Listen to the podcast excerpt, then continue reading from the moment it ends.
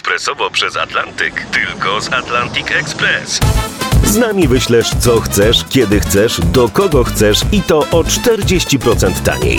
W Atlantic Express wysyłamy wszystko, co chcesz. 1 800 775 7363. Mienie przesiedleńcze, kontenery, paczki do Europy. Atlantic Express to 30 lat doświadczenia i o 40% niższe ceny na wysyłki kontenerów, samochodów i paczek. Ekspresowo przez Atlantyk tylko z Atlantic Express.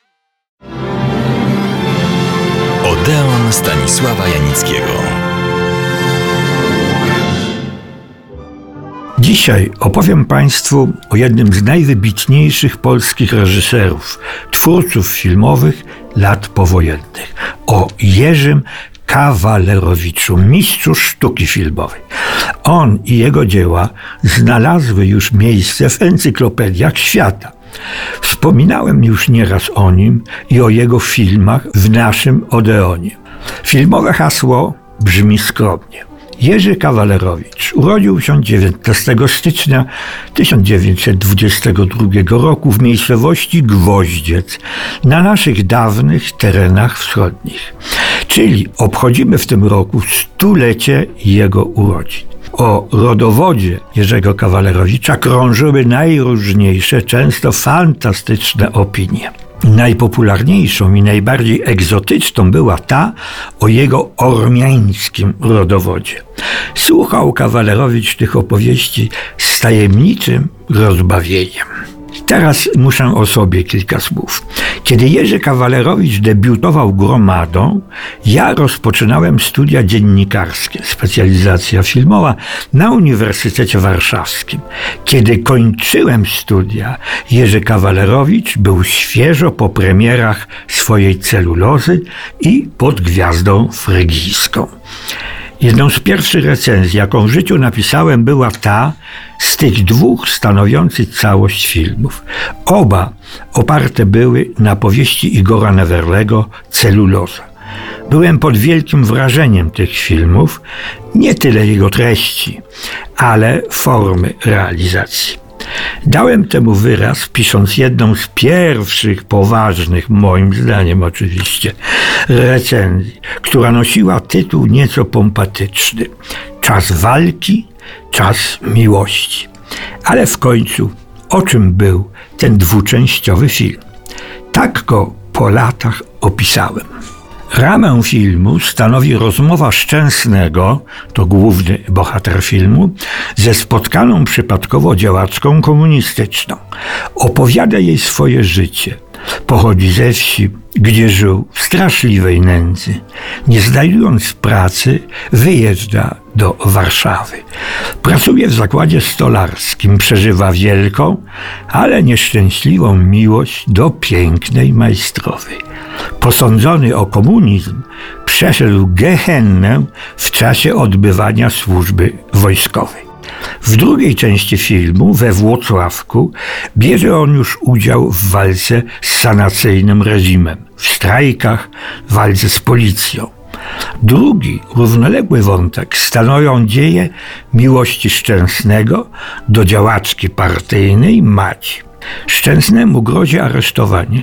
Wyjeżdża do Hiszpanii, gdzie trwa wojna domowa, w której chce wziąć udział. Na tym kończy się w filmie opis losów głównych bohaterów Madzi, Lucyna Winnicka i Szczęsnego, Józef Nowak. A jaki był stosunek do tego filmu, do jego bohaterów, ich losów, jego twórca, po latach, Jerzy Kawalerowicz? Cytuję. Celuloza była wykładnikiem mojego stosunku do socjalizmu, a jednocześnie przeciwstawieniem się schematyzmowi panującemu wtedy w sztuce.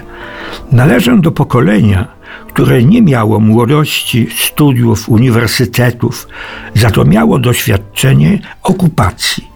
Po wyzwoleniu byliśmy już dorośli. Musieliśmy podejmować ważne decyzje polityczne, życiowe. Mieliśmy do wielu spraw określony stosunek, ale nie pozbawiony krytycyzmu. Nie umiałem tych spraw poruszać poprzez tematykę współczesną. Celuloza, dziejąca się w przeszłości, pozwalała mi mówić o wszystkim bez reszty. Jej bohater miał te cechy, które były w innych warunkach odpowiednikiem moich przeżyć, wahań, trudności, politycznego zaangażowania się. O następnym filmie Cień Jerzy Kawalerowicz tak mówił. Chciałem go zrobić na zasadzie klasycznego filmu sensacyjnego, wzbogaconego o problematykę poważniejszą, polityczną. Cień to jedyny film, w którym dotknąłem spraw wojny i okupacji. Od tej pory przestały mnie interesować. Ich ślad można jeszcze znaleźć w prawdziwym końcu Wielkiej Wojny, ale nie mówiłem tu wprost o wojnie, lecz poprzez jej konsekwencje psychologiczne i moralne. Wszyscy bohaterowie tego filmu mają rację, lecz każde wyjście jest jednak ich klęską.